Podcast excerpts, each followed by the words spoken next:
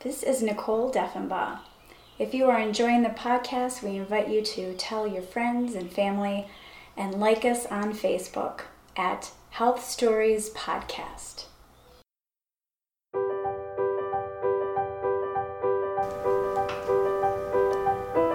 We were whizzing down 476 in the back of an ambulance, and I remember thinking that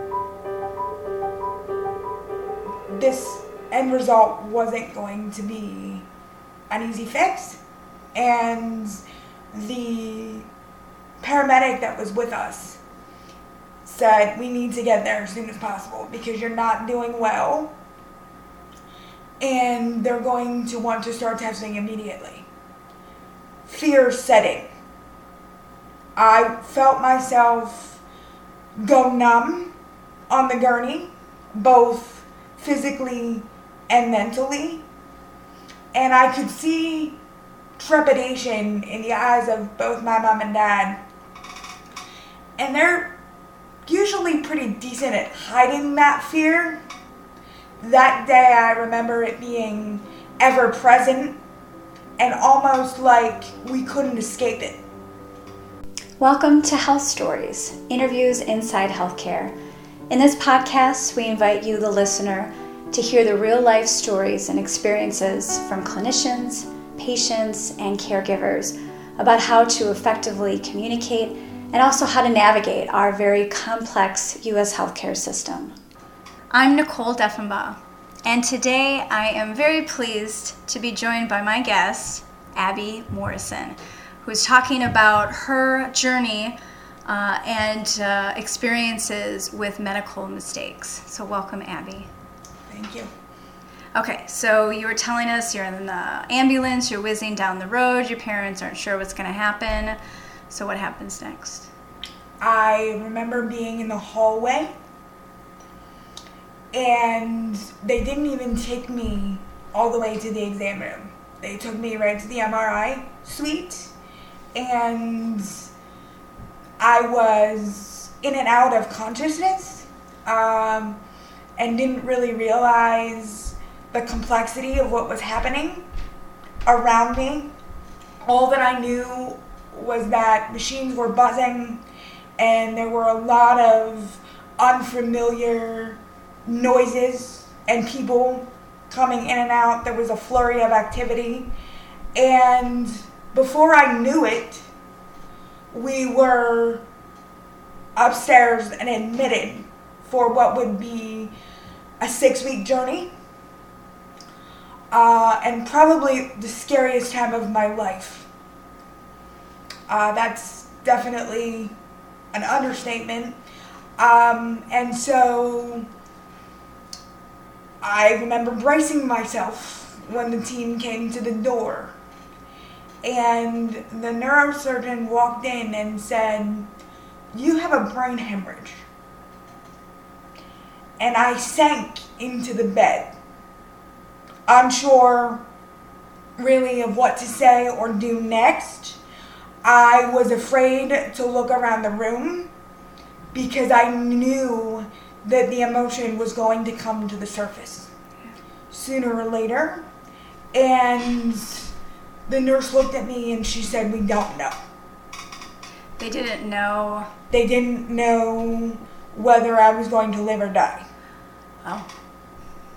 So they didn't know. did they know the cause of it at the time? No. So they didn't know the cause. They didn't know if you were going to live or die. They just knew that you had a brain hemorrhage. There were a whole lot of question marks.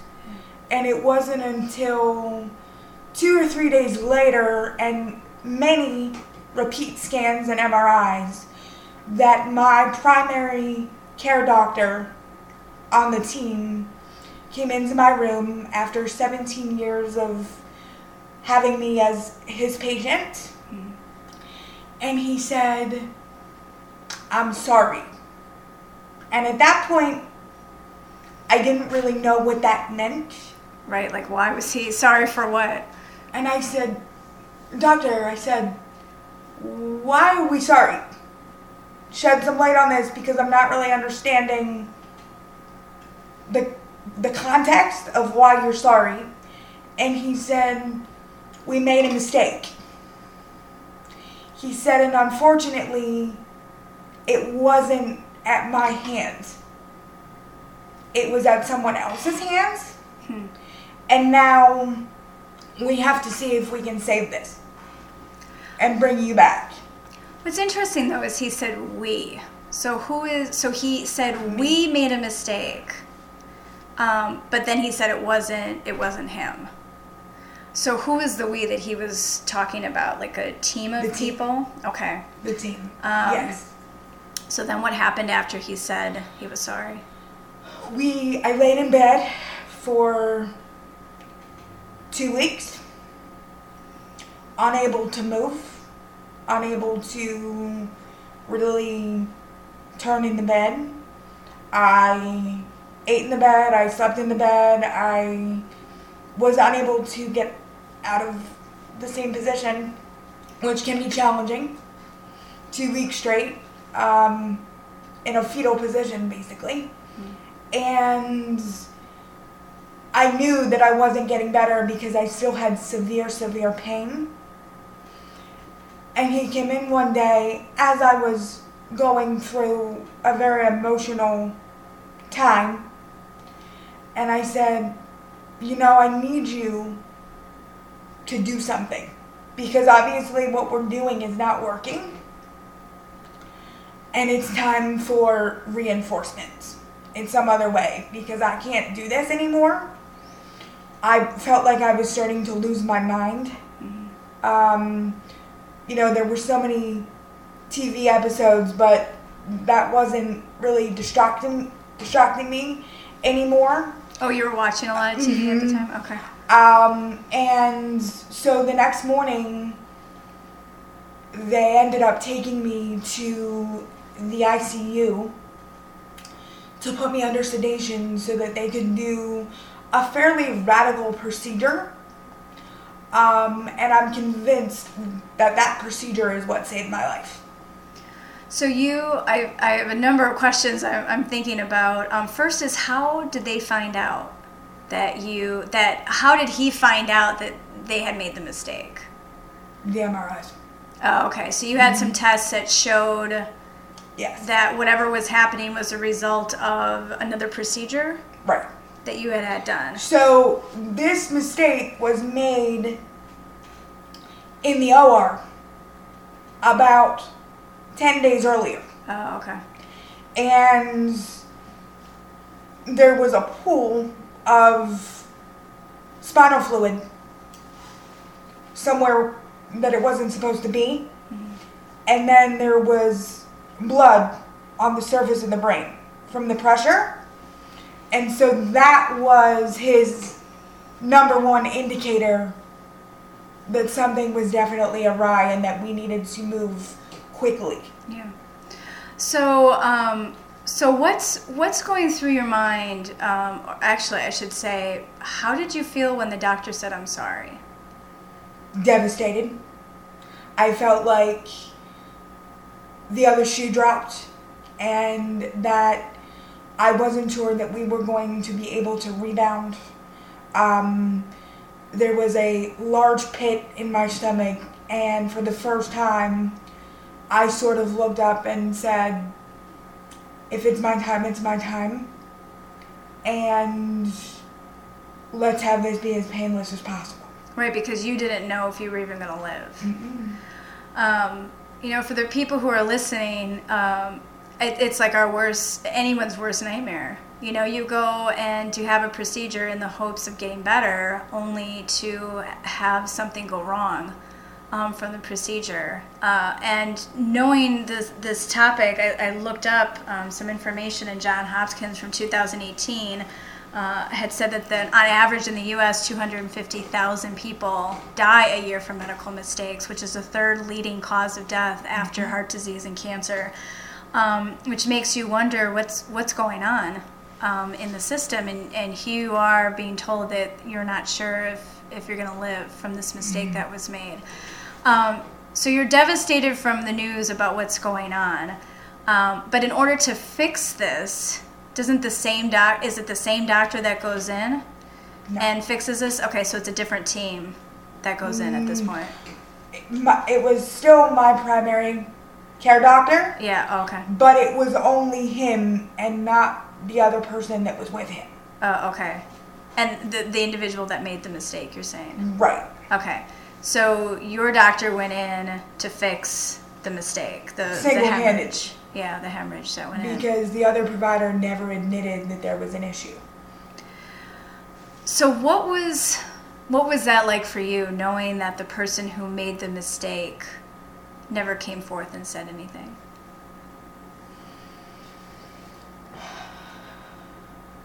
I felt as though he didn't really value my life the way it should have been valued.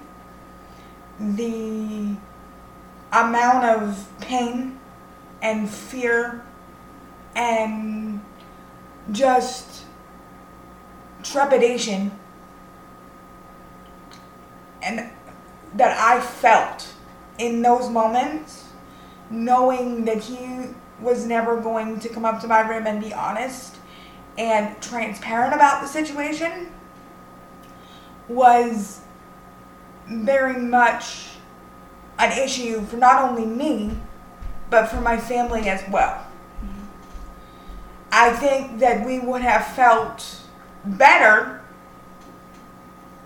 had he owned up to his mistake said that yes, I caused this and I'm very sorry. This is what happened. And I'm going to work with your team to move quickly so that we can attempt to rectify this. Hmm. I think that by him avoiding me altogether left me feeling very betrayed by the healthcare system in general and I only wanted my surgeon in that ICU room. I didn't want the other provider. Mm-hmm. I got to a point where I was so angry that I didn't want to see him. The the person, your provider, or the person who made The mistake. The person who made the mistake. And you knew who that was. Absolutely. Is there any question or doubt in your mind that it was him? You know, like is there is there any possibility that they were covering up or it was someone else or There was never a doubt in my mind. yeah. And I know that because my doctor would have admitted that to me after nearly two decades. And I know that because he had done that previously. Oh, okay. So your doctor had made a mistake in the past. Yes. Tell tell me about that.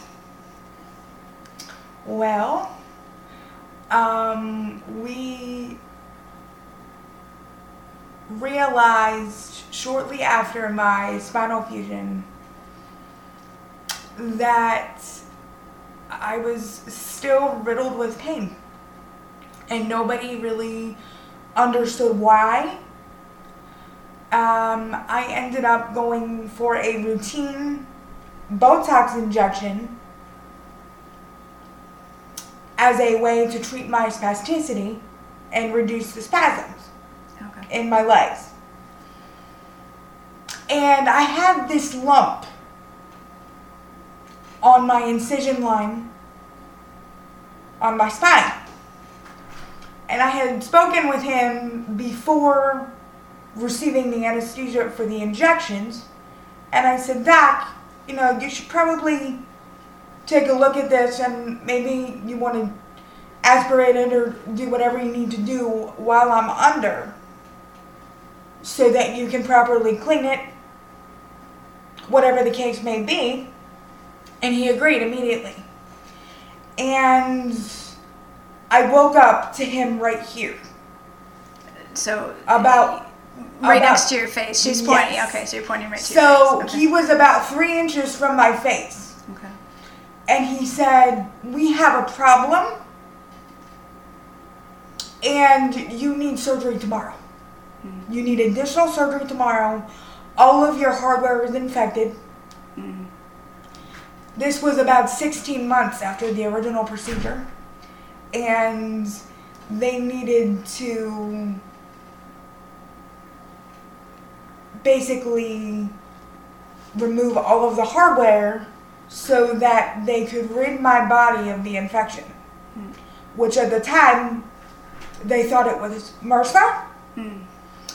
uh, or some nasty staph bug um, that somehow got into the hardware before they actually used it to fuse my spine.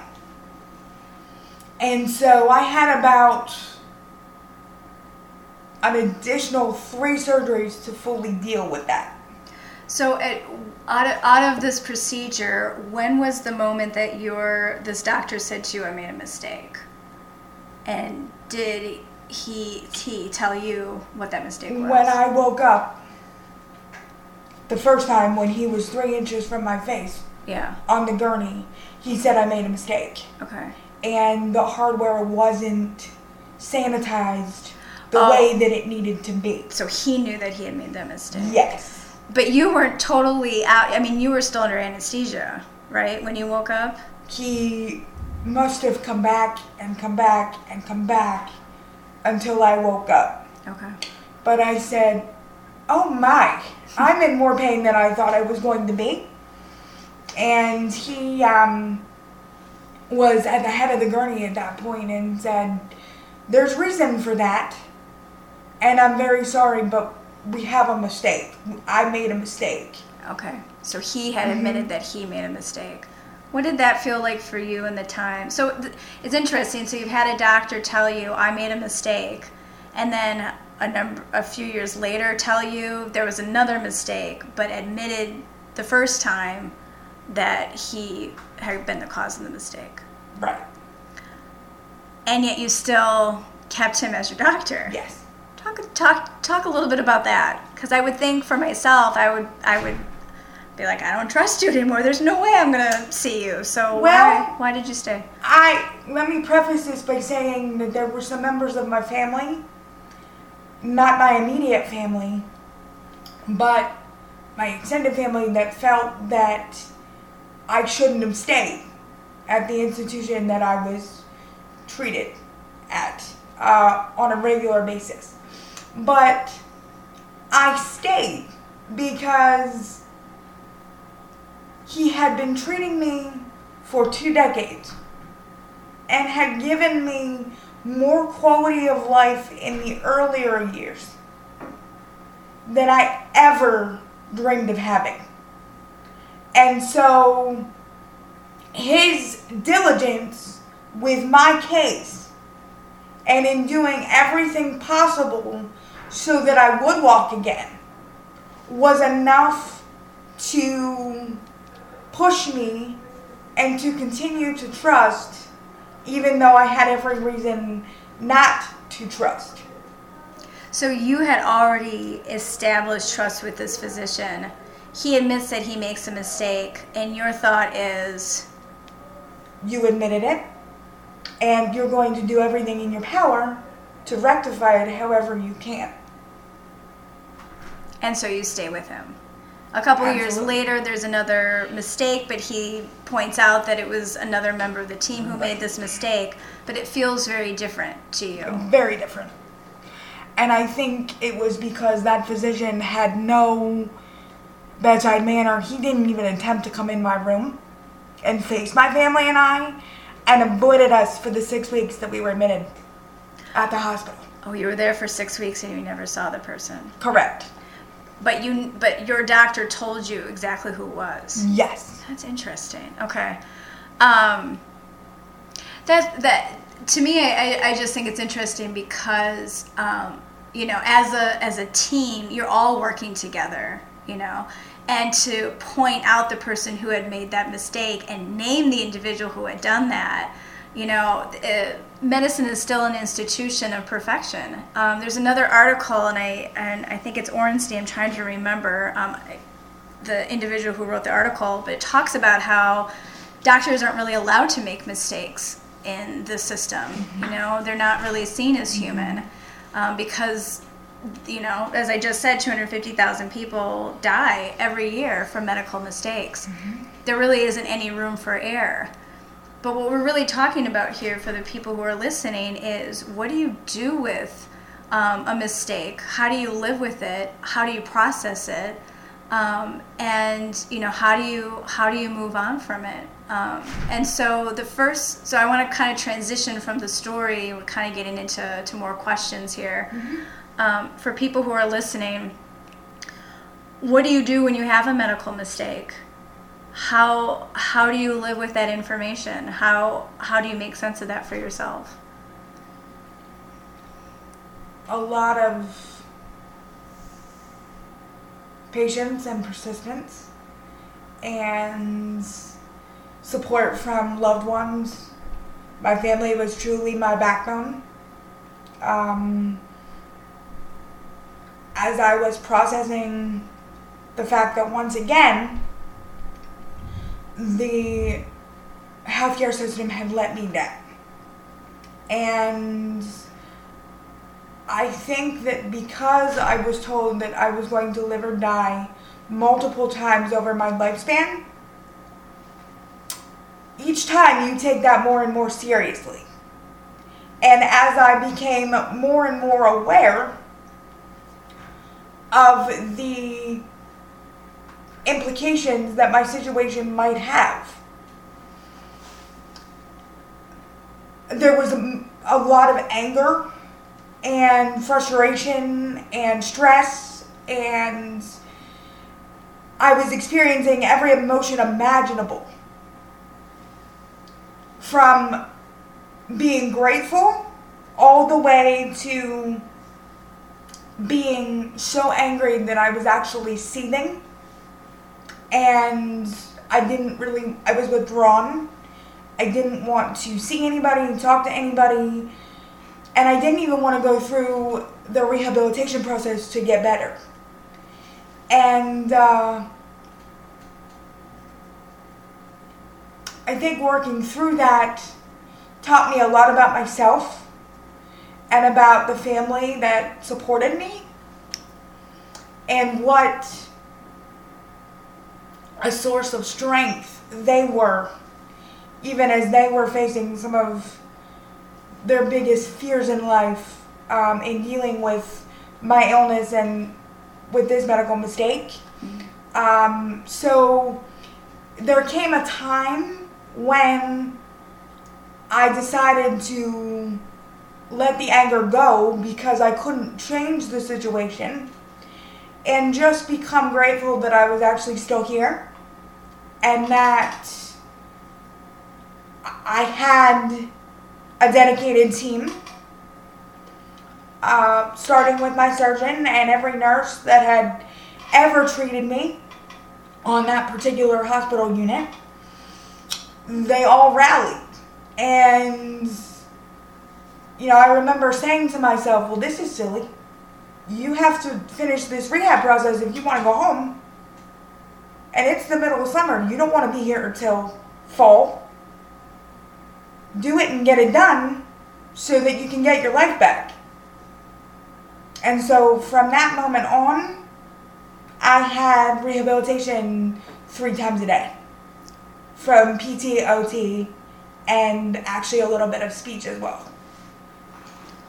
And I don't know, I mean, speaking for myself, I, I don't know how I would have moved on from the anger and the frustration. And, and um, it's just really inspiring to hear you talk about your gratitude for the people that were working with you.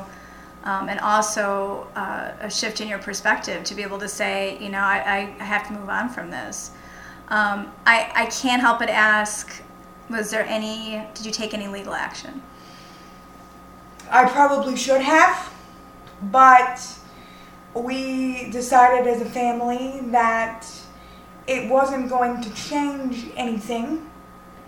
And what had been stripped of me, we weren't going to get any of that back.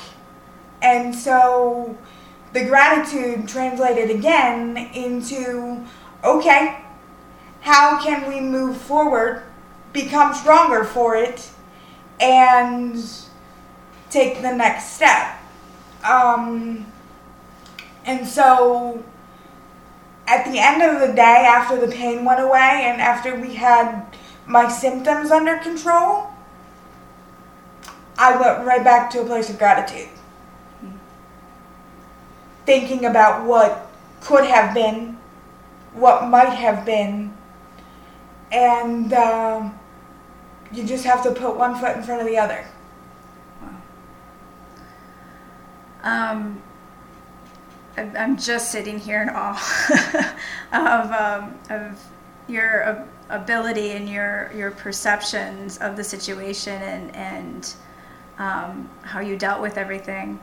Um, in, in terms of the legal action, I, I, I am curious did you think about it with the first mistake from your doctor you had for 20 years, or was it more of a discussion with the second time with It, this? it was more of a discussion the second time over. And why is that? Well, I think that I had been a victim of medical mistakes more than once at that point. Um, actually, my birth was a medical mistake. And so, by the third medical mistake, I was becoming more and more exhausted and you know it was almost the mentality initially of oh my word not again. This can't be happening again. This is ridiculous. And somebody needs to pay the price. And it was actually my parents and my grandfather who looked at me and said listen no amount of money in this world is going to repay you for what you have endured at this point in your life. Be grateful, hold on to your faith because that ha- that's been what has carried you and just sort of pick yourself up and go home and live your life. Wow. wow. Um, thinking about the clinical world, um, you had made a comment that this was a medical error of the system. And I find that interesting because as I was asking you questions about the physician, your, your primary doctor who made the mistake the first time, and then it was another doctor who had made the mistake the second time that your physician told you about. Uh, but you were saying, you know, this is a mistake of the system.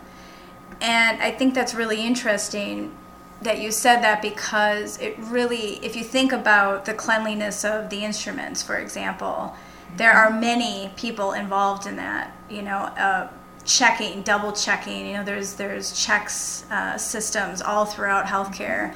Um, and it really isn't one person, it's oftentimes the person at the top you know, hierarchically in terms of Right. the structure, right? So the primary physician or surgeon or whomever. Um, and yet, though, it, it really is a whole team of individuals and it really is the whole system. So, my second question in this section is what advice do you have for individuals who are clinicians, nurses, doctors, techs, um, in regards to making any type of mistake? So the the first thing that I would say is always be transparent and admit your mistakes. Being honest about the situation rather than avoiding the situation and the patient and family as a whole is always a good place to start. Because I think that for me, in, in this situation particularly, I felt betrayed because I wasn't you know, I wasn't feeling like my doctor was honest about the situation. And in this case, there were two of them. I felt that the person who had the scalpel at the time of the mistake should have come into my room, owned up to it, and apologized to me face to face, which was something that he chose not to do over six weeks. And I know the fear of legal action um, is all you know foremost on individuals' mind. They don't want to have a lawsuit, lose their license, etc. So recognizing that there are lots of ramifications for owning up to mistakes, mm-hmm. and yet.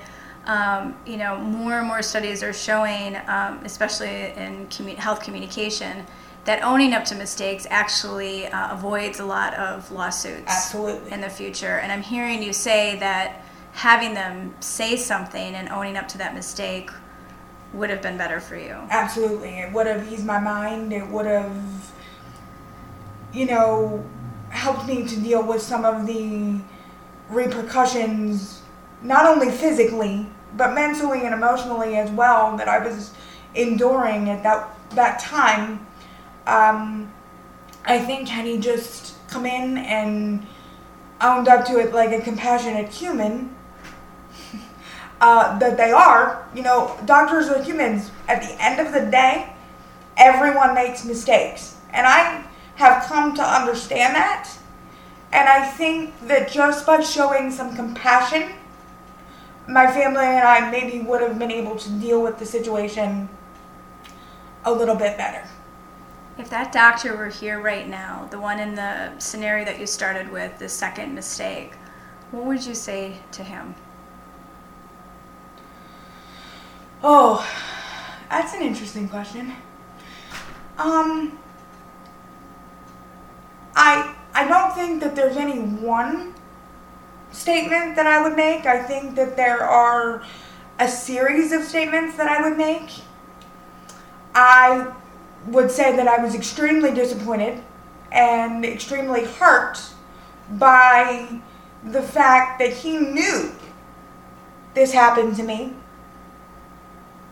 and that this mistake caused me a lot of undue stress and unnecessary emotions that were completely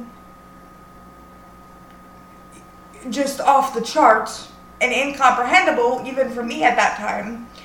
And I think that I would say that I felt even more betrayed when he didn't come into my room, show his face, and be transparent about the fact that he made this mistake and owning up to it. To not only me, but to my family members as well the mistake was bad, but not owning up to it was worse. Right. Is what I'm hearing you say. Anything else you'd say? Hmm. There's.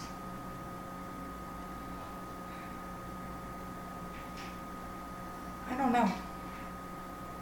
It's a very uh, difficult subject. And so I, I think that we would need to be in the room together for a while to for me to work through my emotions and to really let him know how not only I felt about the situation, but how my support system felt about the situation as well. Because there were two sides to this the patient account and the loved one account. And they sort of meshed together and there were a lot of different emotions that were being gone through at that time. Mm-hmm. So tell me a little bit about um, advice that you have for loved ones because you're talking a lot about how your family was there, they witnessed what happened, they um, encouraged you not to take legal action, um, but they also really suffered through this with you as well. They did. Um, so, what words of wisdom do you have for a loved one who has either lost somebody to, due to a medical mistake um, or has seen you know a loved one suffer as a result of it? I think that I would say that their presence alone in that hospital and in those procedure rooms is paramount for a patient at those times in their lives. I don't know what I would have done if my family wasn't there at the hospital as much as they were. And for six weeks, my mother was with me 24 7 and didn't leave. um, I felt less alone and less violated because I knew that if I didn't catch something else, she was there to catch it. So I would also recommend that they be compassionate towards the patient, diligent with the healthcare prof- professionals, and just monitor the situation, knowing what a difference they're making for their patient. Now you're talking the clinician or loved one? Loved Family one. member. Oh, okay, okay. They were your checks, checks and balance system, I guess you could say, Yes. right? Okay. Yes. And when I was becoming fearful and anxious, and you know, they made sure that everything was clean. They made sure that I was okay and that we were getting the best results possible. Um, and so having that constant support makes a huge difference. It also sounds like they were encouraging you to make the decision that was was best for you, recognizing too that you were you were so angry, frustrated that taking legal action was something you're interested in. Um, but I heard you say that they sort of stepped back and said, "Well, wait a minute. You you can't change it. You can't take it back." Right. Um, and so also offering a different perspective as well. Because sometimes, as the patient, your pain level, your anxiety level, and stress level in a given situation can cloud your own perspective. And sometimes taking a step back from experience can either confirm or can lead you down a different path towards feeling another set of emotions and taking the severity off of that for a while, which is necessary at a time like that. Yeah. So they were advocates, support system, um, and also watching things as well for you. Um, I want to, as we, we sort of wind down here um, to the end, I am curious if you can tell us a story of what happened at the end. Um, oh, they're going to hear some, that was your dog Jiffy, so they're going to hear some, uh, listeners are going to hear some noises of doors closing and, and her dog. Um, so at the end, um, you told me you went back. What happened? Well, first let me say that I was completely discharged from pediatric care about two to three weeks after I was discharged from the hospital after six weeks of treatment. And I ended up returning about six to 12 months later. And I, I actually physically walked into my surgeon's office, which was something that he told me after the first spinal procedure that I would never do. And uh, the amount of gratitude and admiration that my surgeon of 17 years had for me that day is something that will stay with me for the rest of my life. How did he show his gratitude? Do you remember what he did or said? He was overcome with emotion, first and foremost. Um, I think when surgeons always deliver bad news, when they see a patient's success after all of the trepidation and complications and surgeries and pain that they've endured, when it can end on a good note,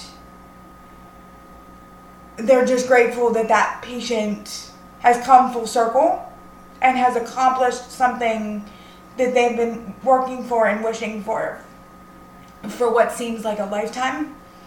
Um, and I think that my prolonged clinical relationship with him, you know, he treated me from the time I was four years old to the time I was 21. So we shared a lot of chapters together, and I'm grateful that I didn't leave and that I maintained the relationship because I have him to thank for a lot of my successes as well. Any words of wisdom or final thoughts that you have?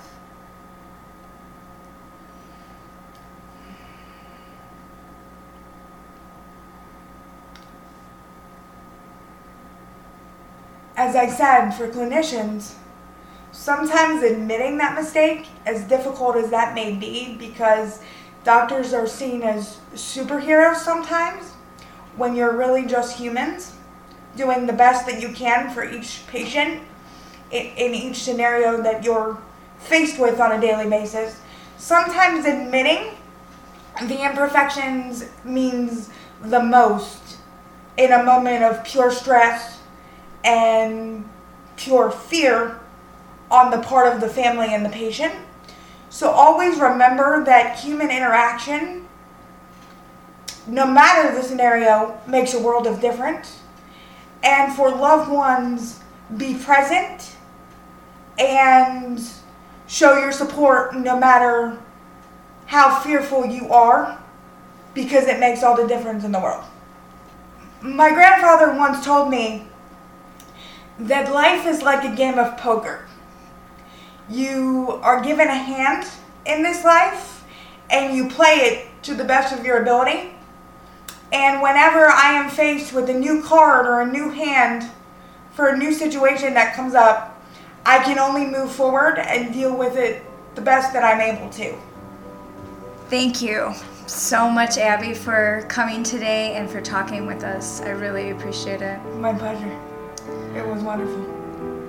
So, we hope that you are able to um, gain some new information and insights. We always encourage you to look us up and like us on Facebook.